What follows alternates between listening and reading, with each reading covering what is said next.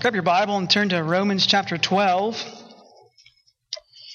Romans chapter twelve. Romans is in the New Testament. If you find Acts, just keep going. Surely you'll find Romans. If you're having difficulty finding it, use that table of contents or ask your neighbor there to help you. Of all places, uh, this is a place where we should love our neighbor and help them find Romans chapter twelve. Uh, just to uh, follow up, uh, earlier Zach mentioned that uh, he was digging through my purse. Uh, I don't condone that. that. That's something that we shouldn't be doing often. That is a sin of his, that he goes through people's purses often. So um, we're trying to break him of that habit, but we'll potty train first and then deal with that later. That's funny. I have two really good dad jokes this morning, and I just gave you one of them, okay? So I'm not going to give you the other. All right. Matthew or Romans chapter twelve. We're going to get to Matthew here in just a second. Uh, what I'd like to do this morning is continue our, our series that we've been going through called Slow, and uh, we're down to the W here. We're talking about worship. So if you remember, the S stands for simple. We're asking you to live simpler lives. Uh, if that means selling all your possessions, do it. Okay, if you feel the Lord's telling you to do that, then do that. But but more importantly, we're talking about slowing down, uh, thinking simply, simpler terms, thinking about uh, moments where you can stop, and like we're talking about today, worship, uh, not filling up your schedule so much that you're so busy. Our family yesterday, we had something at two, at three, at four, at six, at seven. We had something every hour upon the hour, and so uh, so we said, "Hey, what can we do to to slow down?" It wasn't it wasn't quite the Sabbath rest that we desire, but sometimes it happens that way. Uh, the L stands for love. Uh, the L stands for love. We we talked for about five weeks on love and how we should model biblical love, particularly from First Corinthians chapter thirteen. Really gives us a, a clear definition of what Christ-like biblical love looks like. O stands for obedience or obey, and this is the difficult part of life, obeying what Christ has commanded, uh, not being like Jonah, but instead being like Jesus and following in his footsteps. And then the W, like we started last week, stands for, for worship. And so we're on worship part two. We'll finish up with worship next week and then move on to Christmas because it's about that time. Only twelve more Mondays till Christmas. Who's excited for that? Right? It's exciting. It's exciting. So uh, with that being said, I, I want to remind you that you have not done enough. You haven't. You're failing miserably. No one in this room has done enough at anything. You haven't done enough at work. Uh, you haven't done enough at home. You haven't done enough at uh, you know the places you go eat. You don't tip enough. Uh, you don't pray enough. You're not religious enough. Uh, you don't love enough. You don't obey enough. You're not simple enough. You're just not doing enough. And if it's not enough that I'm saying that, I wish I could go on and on and on and just tell you how miserable you you should be and the fact that you just can't do enough. And the and the probably the saddest part about it is you never will. You never will do enough. Someone will come behind you and do more than you, be greater than you. Their name will be more famous than yours is already. Someone even within your own family may rise above you, and, and you'll think, why couldn't I be like be like them? Or maybe you're just arrogant to think that as you're, as I'm talking, you're you're arrogant enough or prideful enough to think, well, I've done enough. The Bible reminds us that none of us have, that we'll never do enough. We can't be religious enough. We can't be obedient enough. We can't worship enough. We can't love enough. And this is the very reason why we celebrate the Lord's Supper, to remind us that what Christ has done is enough. If it is enough to satisfy and please God, please get to a moment in your own heart that is enough for you. Let me say that one more time. If what Christ has done is enough to please and satisfy God, Creator God, if it is enough for Him, get to a moment in your own heart. Pray, Lord Jesus, please help me through your Holy Spirit that what you've done is enough for me as well. We will never be able to worship Christ wholeheartedly if we do not get to a moment where we can wholeheartedly say what Christ has done is enough. All right? So with that, we performed somewhat of a ritual this morning. We've taken our own slant to it. We've gone through history and said this is the way Lord's Supper will work, but we've added somewhat of a, a ritual to it. I had a conversation with a gentleman just a couple of weeks ago Uh, about uh, a ceremony that we were both at. Didn't that just feel somewhat like of a, of a show, almost like an, an entertainment type thing? Like they weren't genuine about it. And I wonder how many of us this morning, even with our own little ritual this morning, could say the same thing about our own lives. It wasn't a genuineness to it. It wasn't real. The pastor was trying to play with our emotions and read Scripture and make us think, close our eyes, and uh, make us go and ma- manipulate us into this feeling or this emotion. I mean, we get involved in these rituals. We love them almost. I mean, how many of you love routines? My family, we love it. When school starts, maybe you teachers can can uh, can identify with this. When school starts, it's it's one of our favorite times because there's a, a routine. We know what to expect. We we have a routine kind of out. When someone gets sick, like you're breaking the routine. It's not that I don't care about you and want you to feel better. It's just you've broken up the routine here, okay? We we want to stick to the routine. The routine feels good. And even when we come to what we call church now, what we label as church and worship, when we get out of routine, we start feeling uncomfortable. Let's get back to that room, that routine. We we long for that almost. Give us these boring old habits, these these routines that we can be a part of. Here's the crazy thing about what Christ did for us. And it's symbolic when this happens. We have record of it, that a curtain in the temple was torn in two, breaking all tradition, really. Well, if this curtain that was supposed to be guarding us from God's Spirit or separating us from God's Spirit is now torn in two, what is this going to say about worship? How are we going to enter into worship now? And then the author of Hebrews really spoils everything when he goes on to say in Hebrews five or four and five that we can enter into the Lord's presence with confidence, with boldness. The Hebrew word really means frankness. You can just go in frankly with the Lord and have a conversation with Him. That doesn't sound normal. It doesn't sound right. It doesn't sound Old Testament. It doesn't sound religious at all. Shouldn't we dress a certain way? Shouldn't we act a certain way? Shouldn't it be at a certain place at a certain time? Isn't this how worship is supposed to happen? Shouldn't there be order to it? Shouldn't I, shouldn't I say the correct things? This is why I'm saying that I'll never be able to do enough. You, you were here just moments ago with me. Did you see me mess up down here? Like, if your salvation is dependent upon me, if your worship of the Lord through the Lord's Supper is dependent upon me, you're all sinners and going to hell because of my fault. But praise be to God, it's not on me. That instead Christ comes in and takes away my sin, puts on me righteousness, gives me uh, the uh, uh, gives me an opportunity to have right relationship with the Father and enter into His presence with boldness and frankness because of the blood of Jesus. I mean, I, I say I'm going to pass out the bread, and I start opening up the the, uh, the juice here. Okay, well, this isn't – I take off the lid, and I'm like, well, this isn't the bread, obviously, Thackerson. Come on now. Like, let's get let's get our act together, right? This is how we are. We think if we get our act together, then we can wholeheartedly worship Jesus. Some of you are doing really good at it. Some of you got your act together. Some of you are really good at it, and I admire you for it. You've got things down. You've got order to the way you live. I want to be like you. That's not what Christ has called us to do. Imitate you as you imitate Christ. That's Paul's disciple-making strategy. Imitate me as I imitate Christ, that we would be like Him. And so I want to get these things out of the out in the open here, that I'm not trying to be harsh on you or or uh, like this football coach who's going to, you know, empower you to win this week in worship. This week we're going to win in worship. We got the right plays going on and everything. We're going to win in worship this week. That's not how it is. When we celebrate Christ, when we say Christ has done it all, it is finished in Him, and wholeheartedly we can be satisfied in Him and find pleasure in Him, then, as we'll get to in a moment, then we can be pleasing to God.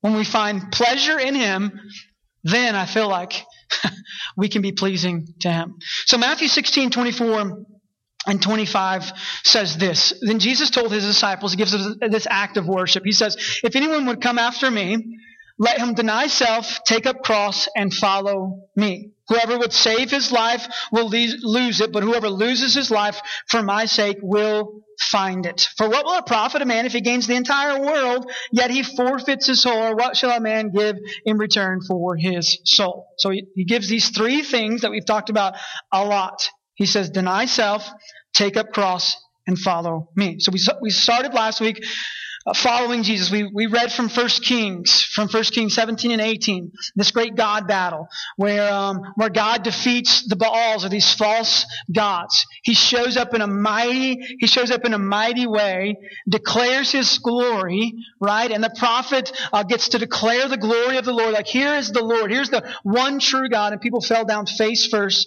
fearing the Lord with reverent obedience, said, we want to follow and live our lives for the one true God. And so our first step or act in worship, our first play we're going to put, put into practice here, is that we would live lives fearing the Lord in reverent obedience to him, that we would see that there's no one greater than he is. We, we return to him wholeheartedly, allowing him to take over our lives. And then step two is we take up our cross, offering our lives as, as a living sacrifice, as a servant saying, Lord, here, here's my life on the altar. And it's an interesting thing I was thinking about this past week. That fire that consumed, that Elijah put together, uh, the, the, the sacrifice there on the altar. Remember all the water on it from First Kings eighteen and all these things that were prepared in this, the trench around it, that there's water in it. And then fire falls from heaven from the Lord, and it burns up everything. It burns up everything on the table. I mean, this is a fire that consuming. It's a consuming, an all-consuming fire. Yet the fire did not consume the people around. I mean, this is the like this is the compassion of our Lord. This is the mercy of God. That though he could have burned up everyone on that mountain, he only burned up the sacrifice. He poured out his wrath upon the sacrifice, the worthy sacrifice, and only burned it up, sparing everything and everyone else. This is a merciful God. If you're not playing that out in your head right now, how that refers to Jesus, let's talk more about the gospel.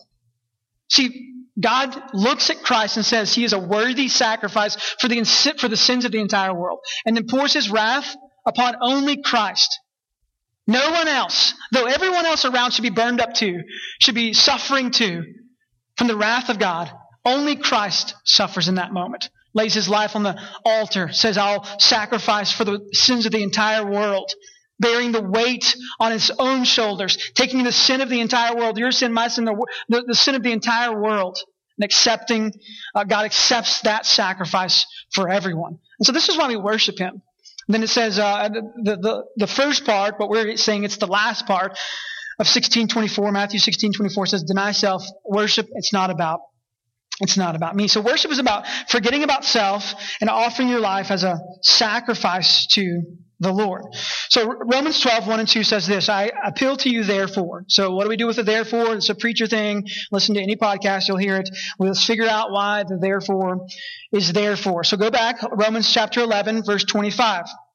It's just a chapter away. It's just a few scrolling up a little bit. Lest you be wise in your own sight, verse twenty-five of chapter eleven. I want you to understand this mystery, brothers. A partial hardening has come upon Israel until the fullness of the Gentiles has come in. And this way all Israel will be saved, as it is written. The deliverer will come from Zion, and he will banish ungodliness from Jacob. And this will be my covenant with them when I take away their sins. Just guess for a moment. Who do we think this is talking about? Somebody say Jesus. Okay, all right. Maybe as Baptists, we will go to a stronger drink during the Lord's Supper just to wake you guys up. Somebody say Jesus. Okay. Verse twenty-eight says this, as regards the gospel, they are enemies of God for your sake. But as regards election, they are beloved for the sake of their forefathers. For the gifts and the calling of God are irrevocable. Verse thirty, for just as you were one, just as you were at one time disobedient to God, but now have received mercy because of their disobedience, so they too now have been disobedient in order that by mercy shown to you, they also may now receive mercy. So think about this in light of Jonah. Disobedient to the Lord, yet the Lord continued to show mercy upon him. In the belly of a great fish, yet the Lord is still showing mercy to him. I didn't love my neighbor last week, yet the Lord still shows mercy to me. I wasn't showing love to my spouse last week, but yet the Lord still shows mercy to me. I wasn't patient as the Lord calls me to be patient. I didn't show any signs of fruits of the Spirit this week, yet the Lord continues to show mercy to me. Verse thirty-two, for God has consigned all to disobedience that he may have mercy on all. Your disobedience should lead you to repentance because of the mercy of God. And because of the mercy of God, the mercy of God should lead us to worship Christ with everything that we are, with all the moments that we have. Verse thirty-three, oh, the depth of the riches and wisdom and knowledge of God. How unsearchable are his judgments and how inscrutable are his ways. For who has known the mind of the Lord, or who has been his counselor? Or he was given a gift to him that he might be repaid. No one, by the way. Verse thirty-six. For from him and through him and to him are all things. To him be glory forever. Amen. Your homework this week, besides reading Mark, is to memorize Romans eleven thirty-six. From him and through him and to him are all things. To him be glory forever. Amen. Let's get to this Romans twelve, one and two quickly, because we got potluck and we don't want it to burn. We don't mind the altar of the Lord burning up, but we don't want potluck to burn up. I appeal to you, therefore, brothers, by the mercies of God, to present your bodies as a living sacrifice, holy and acceptable to God, which is your spiritual act of worship. So why are we, number one, why are we going to present our bodies as a living sacrifice? Why are we going to take up our cross and follow Jesus? Because of the mercies of God. Because of the mercies of God. The mercies of God should be fueling a lifestyle of worship in your life. The mercies of God should be fueling every step you take to give glory to the Father. For for, for, for, for from him and through him and to him are all things. To him be glory forever. Amen. And I appeal to you, therefore, brothers, by the mercies of God, to present your bodies as a living sacrifice. To present your life as a living sacrifice. By the mercies of God, present your bodies as a living sacrifice. On purpose here. On purpose. When the Holy Spirit inspires Paul to write this down, on purpose he says, by the mercies of God, present your bodies as a living sacrifice. He doesn't just say your Sunday or your Sabbath, or one hour a week. But instead, he, he says, present your entire life. Present your body as a living sacrifice. Some of you this morning are saying, oh, yeah, well, I'm too weak. My body's too weak. Or maybe you're saying I'm too strong.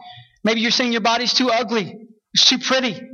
It's too young. It's too old. How have I heard that so many times since I've been here? My body's too old for this. I'm too overweight. I'm too skinny. I'm too tall. I'm too short. We've come up with a lot of excuses not to lay our bodies on the altar of the Lord, not to worship him. Let me just say this. No more excuses. It's almost a wrap here I'm going to read to you. If your body isn't in the grave, use it to worship the one who saves. If your body is not in the grave, then use it to worship the one who saves you. Present your body as a living sacrifice, taking up our cross for him and for him alone. This is a lifestyle of worship. This isn't just a ritual like Psalm one twenty and one twenty-one and one twenty-two. Let's go up to the temple to worship the Lord and praise him there. But instead, this is, I can use my life now at this moment. I have to go nowhere. Instead, I can worship him in this very moment. I can worship him when it's allowed or when it's not allowed. I can worship him on Sunday or on Saturday. I can worship him on Monday in the school parking lot or Monday in the school classroom. I can present my body as a living sacrifice to the Lord. I will take up my cross and I will follow him because this is worship of the Lord. No more excuses. Instead, we'll use our life, we'll use our life as worship for him. Let me remind you about a body that was broken. Isaiah fifty-two, behold, verse thirteen, my servant shall act wisely, he shall be high and lifted up and shall be exalted. As many were astonished at you, his appearance was so marred, beyond human semblance, and his, his form beyond that of, of the children of mankind. No one wanted to look at him, this one that Isaiah is talking about. He wasn't something to be looked at, but instead he offers his body as a living sacrifice. So shall he sprinkle many nations. Kings shall shut their mouths because of him. For that which has not been told them they see. And that which they have not heard they understand. Who has believed what he has heard from us? Verse one of fifty-three. And to whom has the arm of the Lord been revealed? For he grew up before him like a young plant, like a root out of dry ground. He had no form or majesty that we should look at him. No beauty that we should desire him. How many of you said this about your own self? Who am I? Who am I to enter the presence of the Lord? Who am I to be serving the Lord? Look at me. I can't do anything for the kingdom or for the glory of Christ. He had no form or majesty that we should look at him. No beauty that we should desire him. He was despised and rejected by men, a man of sorrows and acquainted with grief. And as one from whom men hide their faces, he was despised and we esteemed him not. Surely he has borne our griefs and carried our sorrows. Yet we esteemed him stricken, smitten by God, and afflicted. But he was wounded for our transgressions. He was crushed. He was crushed for our iniquities. Upon him was the chastisement that brought us peace. And with his stripes we are healed. All like sheep have gone astray, and we have turned every one to his own way, and the Lord has laid on him the iniquity of us all. Christ in obedience laid his body that no one desired to look at, no one wanted to turn their face towards, except for our God, who found his sacrifice pleasing to him. And if the sacrifice that Christ has made can be pleasing to God, at what point, church, will we say, in worship of Jesus, that his sacrifice is pleasing to us? And follow him in obedience. A living sacrifice. A living sacrifice. Go on to say in, in Romans twelve, one, and one there, that we present our bodies as a living sacrifice to the Lord, holy and acceptable, which is your spiritual act of worship. To present your bodies as a living sacrifice, holy and acceptable to God. It's crazy to think you cannot be holy on your own.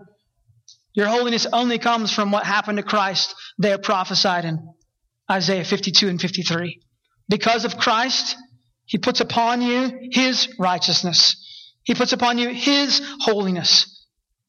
And be found in him, not having a righteousness of my own that comes from the law, but that which comes through faith in Christ, the righteousness from God that depends on faith. His faith, his righteousness put upon us that we might be holy, that we might be set apart. Most of us set things aside for future use. I'm saving this for later. I'm going to use this later. Some of you will go straight to the dessert bar here in a second. Grab your dessert and say, I'm going to save this for later. Some of you won't even save it. Some of you grab the dessert. I'm going straight there. We save these things for later. Some of us have storage rooms full of stuff that we're saving for later. And unfortunately, this pours over into salvation for some. Christ to save me uh, for later. He saved me for later. Some of this room aren't even sure for, of what Jesus has saved us for. We have a good understanding of what Jesus has saved us from, but we have no idea what Jesus has saved us for. You know what he saved you for? Worship of him. To give glory and honor to him. To present your body as a living sacrifice, holy and pleasing to him. To find pleasure in God and God alone. Set apart for his glory and not your own. Understanding his righteousness placed upon you and worshiping him in that. Using every moment of your life for his glory. Your understanding of what Christ has saved you from should bleed over into what Christ has saved you for. He didn't just save you for Sundays, but he saved you for Mondays too. He saved you that every moment of your life could be used for his glory. Your work, your family, your retirement, your day off, your rest, your hobbies, all those things for the glory of the Lord. Students, even your homework for the glory of the Lord. Your friendships with your coworkers, your friends in school, your friendship with your enemies, all for the glory of Christ. Your suffering and your blessedness. Your sickness and your health. All for the glory of the Lord. Presenting our bodies as a living sacrifice, holy and pleasing to God. Maybe we'll just end with this. If you have an understanding of what Christ has saved you from, ask God. Plead with the Lord. Lord, what have you saved me for?